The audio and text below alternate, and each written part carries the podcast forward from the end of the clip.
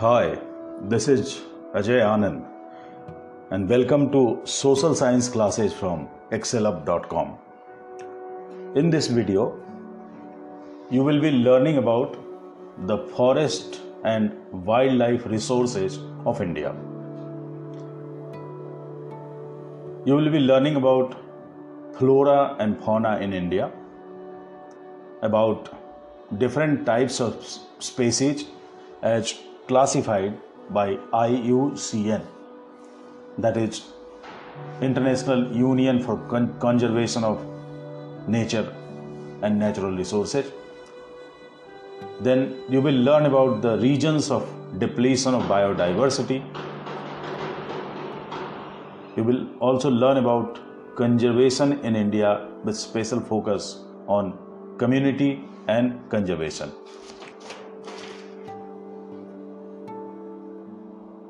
Biodiversity in India. What is biodiversity? The variety of living beings, that is, animals, plants, microbes, which we see around all of us, is termed as biodiversity. At some places, biodiversity can be very rich, at others, it can be poor. India has been naturally endowed with very rich biodiversity, which is evident from the fact that 8% of total number of species of the world is found in India. So, India is home to 80,000 species of fauna and 47,000 species of flora.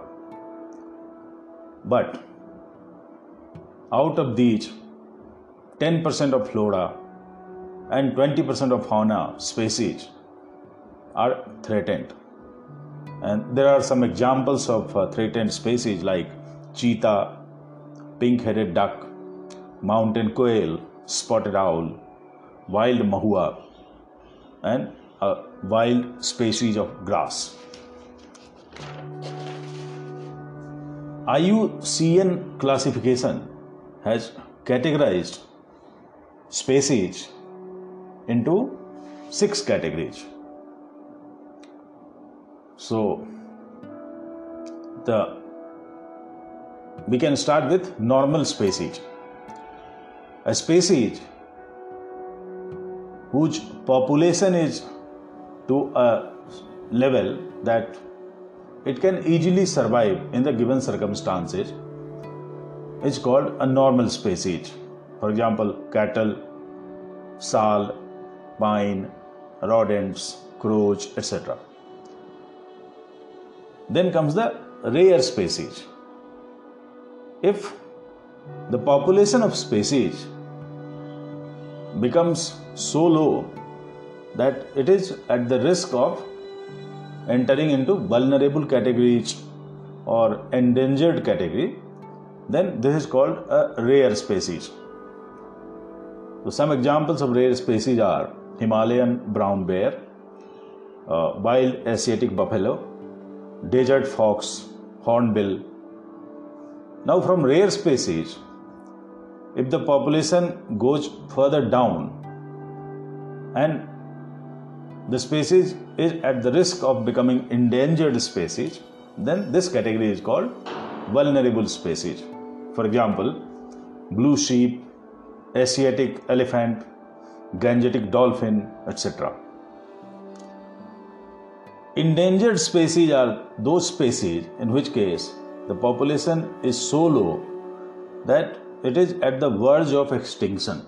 So, this is called endangered species.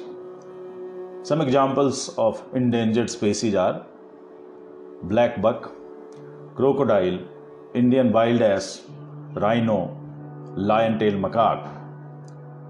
And extinct species, those species which are no longer found on our planet.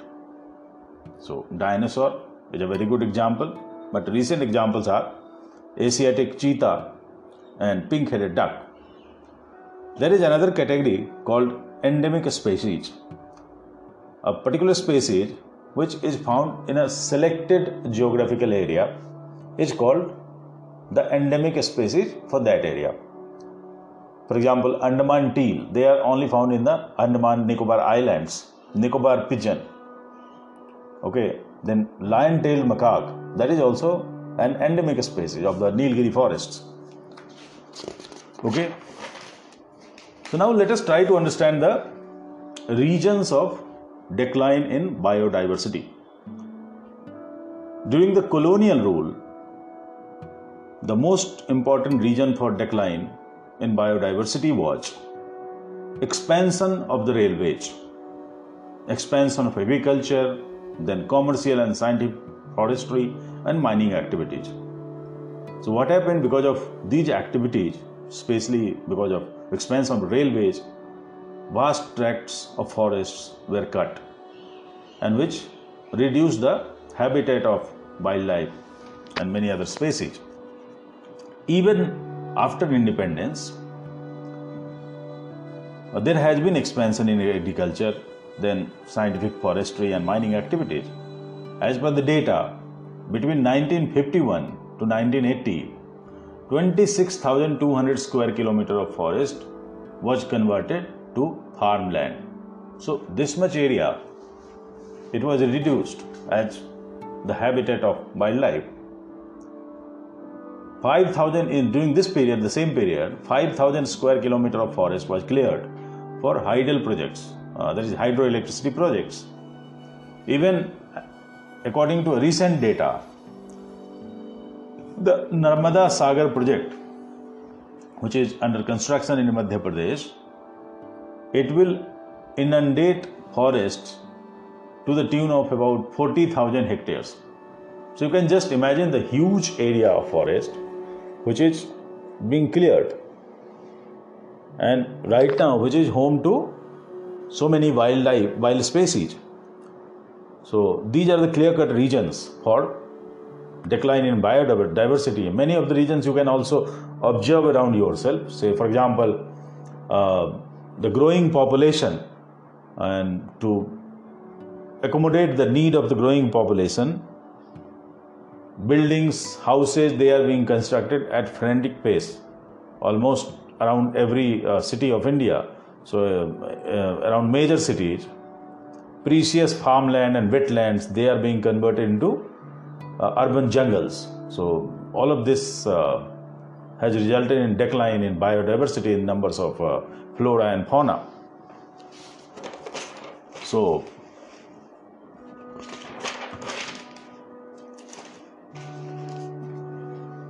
To sum up, we can say that habitat destruction, hunting, uh, poaching, then overexploitation of resources, pollution, these are uh, leading to destruction of habitat of biodiversity. Uh, then there is another region. Uh, all of this is uh, resulting in unequal access to various resources. So some people they become rich because they have better access to resources and others who are left behind they become poor certain people often complain that overpopulation in the third world countries is a major cause of reduction in biodiversity because they say they think they are of the thought that overpopulation means overexploitation of resources. But this is contrary to the fact because the data suggest that although the population of USA is low compared to the population of India or Bangladesh, but an US citizen he consumes 40 times of resources as compared to a citizen of the third world countries. So there is a misnomer that overpopulation is one cause. Now, what is the impact of uh, reduction in biodiversity? Uh, almost everybody uh, is affected by the reduction in biodiversity but some people they are directly affected for example forest dwellers so the people uh, the tribal people who had traditionally been living in or around forests they had been dependent on uh, forest for their various needs so they take firewood Uh, they take medicinal plants, herbs, and some game animals from forest. They also depend on their livelihood for on forest. So these people uh, they are directly impacted because of reduction in forest cover. Women they are equally affected because in most of the rural household, in poor household, uh, women uh, carry the responsibility of providing the things of basic needs, for example, firewood or uh, food or even drinking water.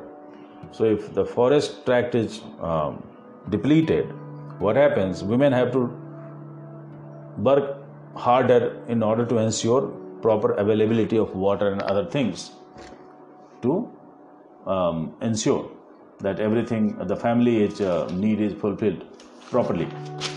Okay?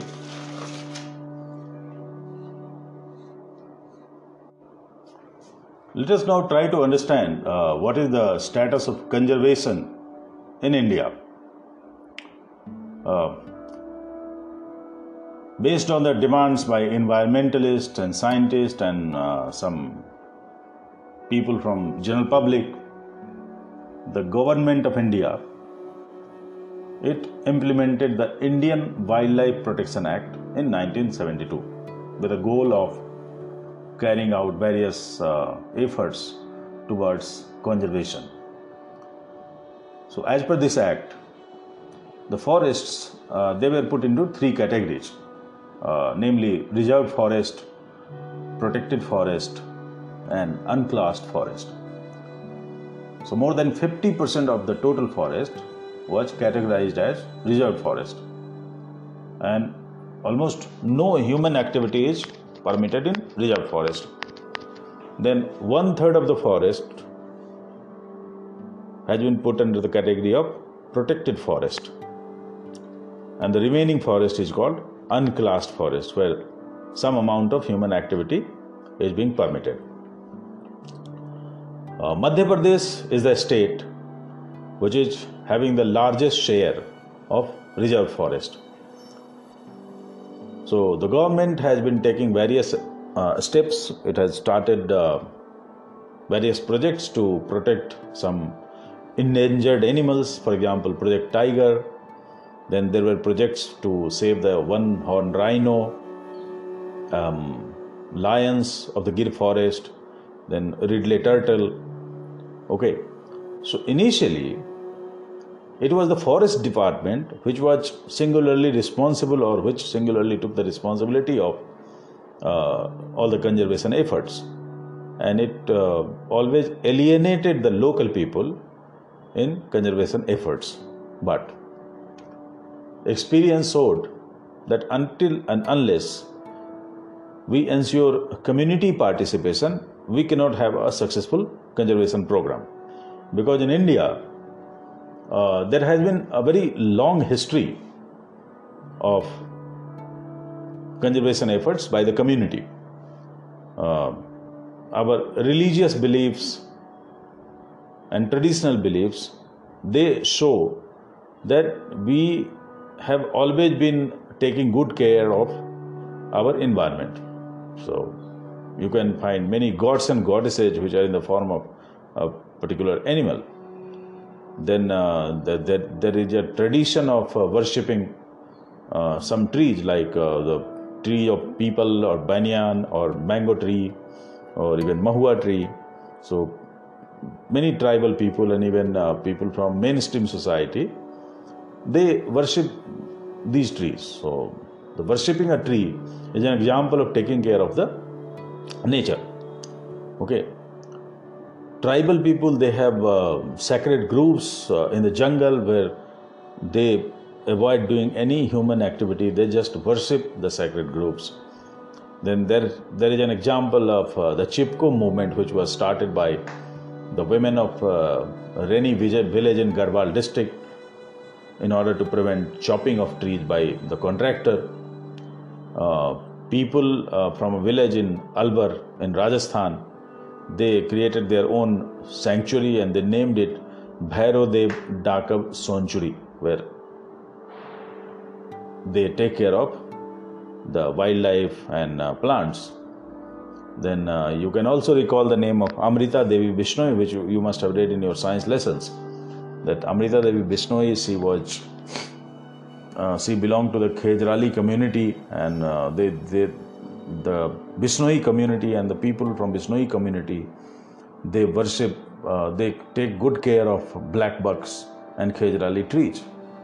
So there are so many examples of uh, community participation in conservation. So at present, thanks to various efforts, the Project Tiger and um, other projects they have bore uh, fruits, and the population of tiger has been increasing. So all of us, we need to think about uh, community participation in conservation. We need to think about how to uh, protect our environment. So that's all for this lesson. Thank you.